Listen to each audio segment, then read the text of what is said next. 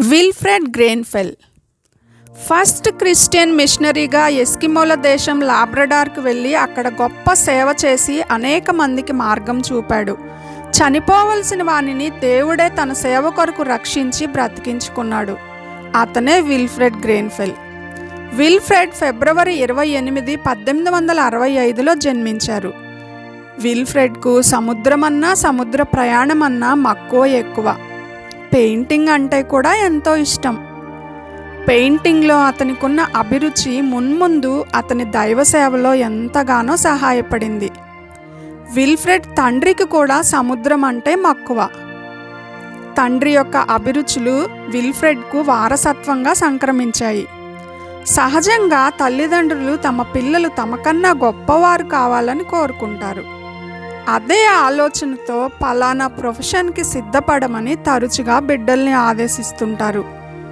అది బిడ్డల అభిరుచులకు అనుగుణంగా ఉంటే ఏ బాధ లేదు. లేకుంటే తల్లిదండ్రులు నిరాశపడక తప్పదు. విల్ఫ్రెడ్ యొక్క పద్దెనిమిదవ ఏట తన తండ్రి ప్రభువు పిలుపును అంగీకరించి లండన్లోని ఒక పెద్ద హాస్పిటల్కు చాప్లిన్గా నియామకమయ్యారు. తనలాగా తన బిడ్డలిద్దరూ దైవ సేవలో కొనసాగాలని తన తండ్రి ఎంతగానో ఊహాగానాలు చేస్తూ ఉండేవాడు.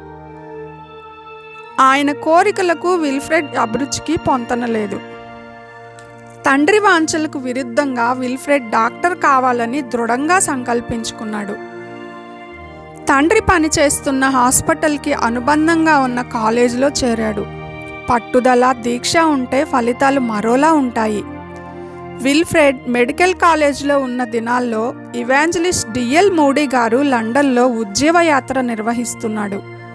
ఒక సందర్భంలో ఆయన ఉత్తేజిత సందేశానికి ముగ్ధుడైన విల్ఫ్రెడ్ ఉన్నపళంగా క్రీస్తును తన పర్సనల్ సేవియర్గా అంగీకరించాడు.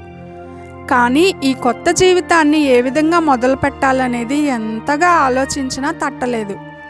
అప్పటికి ఇంగ్లాండ్ దేశంలో అంతటా ప్రముఖ క్రికెట్ క్రీడాకారుడు సిటీ స్టడ్ టెస్టమని వినే అవకాశం అతనికి లభించింది. గమ్యం కనిపించకపోయినా ఆ గమ్యానికి దారి చూడగలిగాడు. ప్రొఫెషన్ ఏదైనా దాన్ని క్రీస్తు పరిచర్య వైపుకు మలుపుకొని ఆశయ సిద్ధి పొందాలనే జ్ఞానోదయం కలిగింది. ఆదివారం సండే స్కూల్ బాలబాలికలకు క్రీస్తును ప్రత్యక్షపరిచే ఉద్యమం ప్రారంభించాడు. ఆదివారం సాయంత్ర సమయాల్లో తన ఫ్రెండ్తో కలిసి లండన్లోని స్లమ్ ఏరియాస్ సందర్శించడానికి వెళ్ళేవాడు. మానవ జీవితంలో పేదరికం అనేది ఎంత నికృష్టమైనదో ఆ బ్రతుకు ఎంత నరకప్రాయమో ఎంత ఘోరమో మొట్టమొదటిసారిగా విల్ఫ్రెడ్ కళ్ళకు కట్టినట్టుగా కనిపించింది. అతని హృదయం ద్రవించింది. కళ్ళు చెమర్చాయి. పేదరికానికి ఒక స్థానం అంటూ లేదు. సరిహద్దులు లేవు.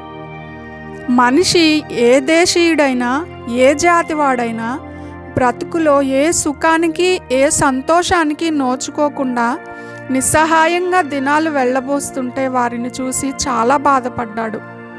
మానవులు ఏ రంగు వారైనా ఏ రూపం వారైనా ఏ జాతి వారైనా ఏ ఖండం వారైనా అందరూ దేవుని సంతానమే. దేవుని దృష్టిలో అందరూ సమానులే. అందుకని తను పనిచేసే హాస్పిటల్లో పేషెంట్స్ని చాలా బాగా చూసుకునేవాడు. చూసుకునే డాక్టర్ మానవాతీతుడు కావాలి. పేషెంట్స్ యొక్క అంగలార్పును ఆకళింపు చేసుకోవాలి.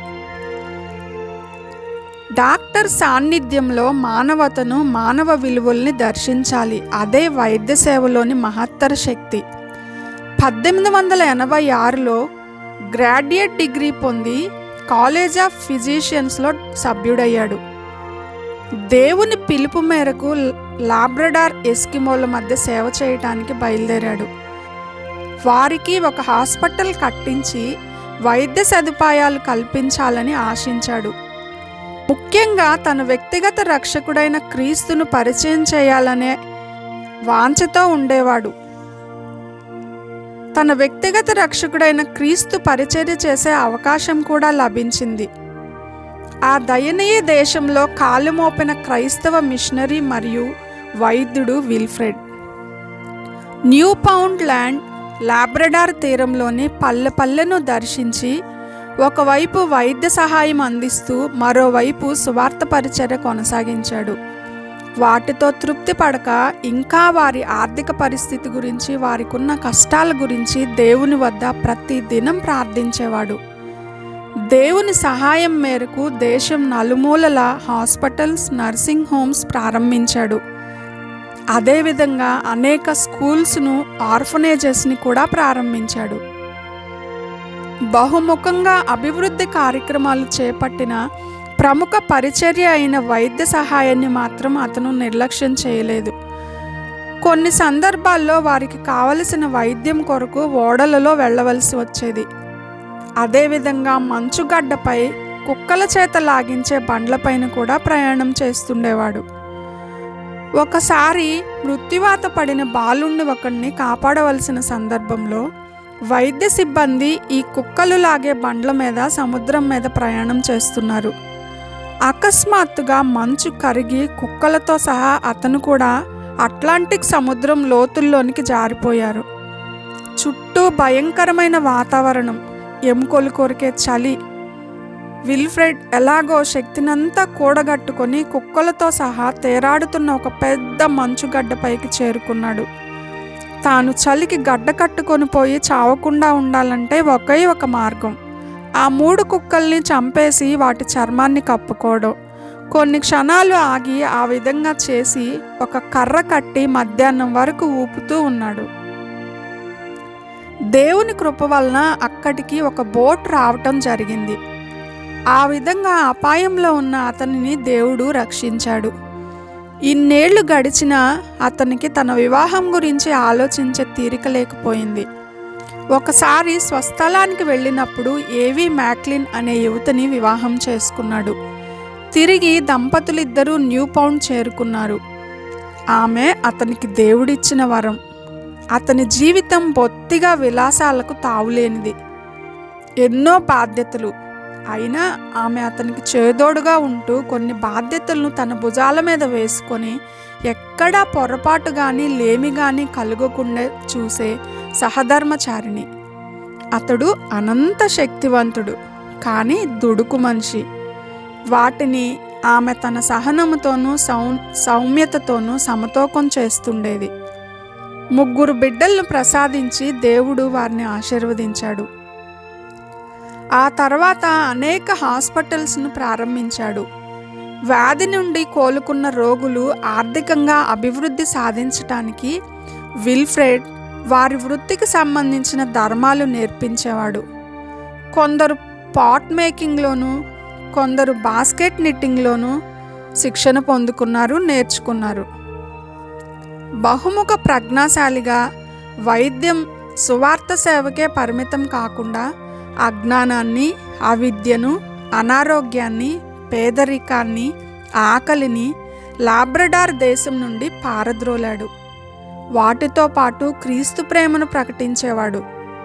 తన ప్రవర్తన ద్వారా క్రీస్తు ప్రేమను చూపించేవాడు. వారికి మాదిరికరంగా జీవించేవాడు. స్వభావ సిద్ధంగా విల్ఫ్రెడ్ ఎంతో మంచి ఆరోగ్యం కలిగి చురుకుగా అన్ని పనులు నిర్విరామంగా చేయగలిగేవాడు. ఆయన డెబ్బై సంవత్సరాల వయసులో అకస్మాత్తుగా గుండెపోటు కారణంగా రెస్ట్ తీసుకోవలసి వచ్చింది. అయినా ఆయన దాహం తీరలేదు ఆశ చావలేదు. లాబ్రడార్ను గురించి రచనలు ఆ ప్రాంత ప్రదేశాల్లో ఉన్నటువంటి వాటిని పెయింటింగ్ ద్వారా ఇతరులకు చూపిస్తూ ఉండేవాడు. అతని పరిచర్య కాలమంతా తన రచనలు చిత్రాల మూలంగానే ప్రజలను ఆకట్టుకోగలిగాడు.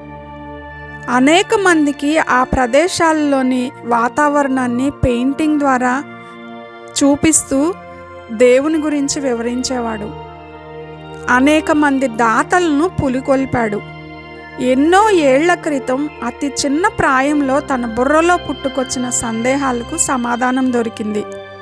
అన్నయ్య ఆ ఓడలో మనుషులు ఉంటారా వారు జబ్బు పడితే చూసేందుకు డాక్టర్లు ఉంటారా చనిపోతే వారిని ఏం చేస్తారు? అక్కడ పాస్టర్లు ఉంటారా నావికులు క్రైస్తవులా? వారికి వాక్యం దేవుడు రక్షణ ఏమీ తెలియవా? ఈ ప్రశ్నలన్నిటికీ సమాధానం దొరికింది. దొరకటమేంటి? అందుకు ఆయనే సమాధానం. దానికి దేవుడే సాక్షి. మానవులతో ఆయనకు నిమిత్తం లేదు. అనారోగ్యం మూలంగా పరిచర్య చాలించిన కొంతకాలానికే అక్టోబర్లో పద్దెనిమిది వందల నలభైవ సంవత్సరంలో గుండెపోటుతో తనువు సాలించాడు. ఆయన ఎంతగానో అభిమానించి వారి కొరకే నలభై ఏళ్ళు జీవించిన దేశంలోనే అంత్యక్రియలు చేశారు. ఈనాటికి లాబ్రడార్ ప ప్రజలకు యాత్రాస్థలం. మానవుడు జీవించటానికి పనికి రారేమో అనిపించే భయంకరమైన మంచు దేశంలో విల్ఫ్రెడ్ ప్రారంభించిన యుద్ధ ప్రాతిపదిక మీద పరిచర్య కొనసాగించిన దేశంలో పరిచర్య చేయడానికి ఇప్పుడు ఎందరో మిషనరీలు ఉత్సాహం చూపుతున్నారు. వందలాది మిషనరీలు ఈ పాటికి అక్కడ స్థిరపడిపోయారు. అలాగే పిల్లలు విల్ఫ్రెడ్ ఏ రీతిగా ఇతరులను ప్రేమించి వారిని ప్రతి విషయంలో ప్రోత్సహించి వారి అభివృద్ధి కొరకు పాటుపడ్డాడో అదేవిధంగా మనం కూడా మన గురించే ఆలోచించకుండా ఎదుటివారిని ప్రేమిస్తూ ప్రతి విషయంలో వారిని ప్రోత్సహిస్తూ వారు కూడా ఉన్నత స్థానంలో ఉండాలని ప్రార్థించి క్రీస్తు ప్రేమను ప్రకటిద్దామా మరి?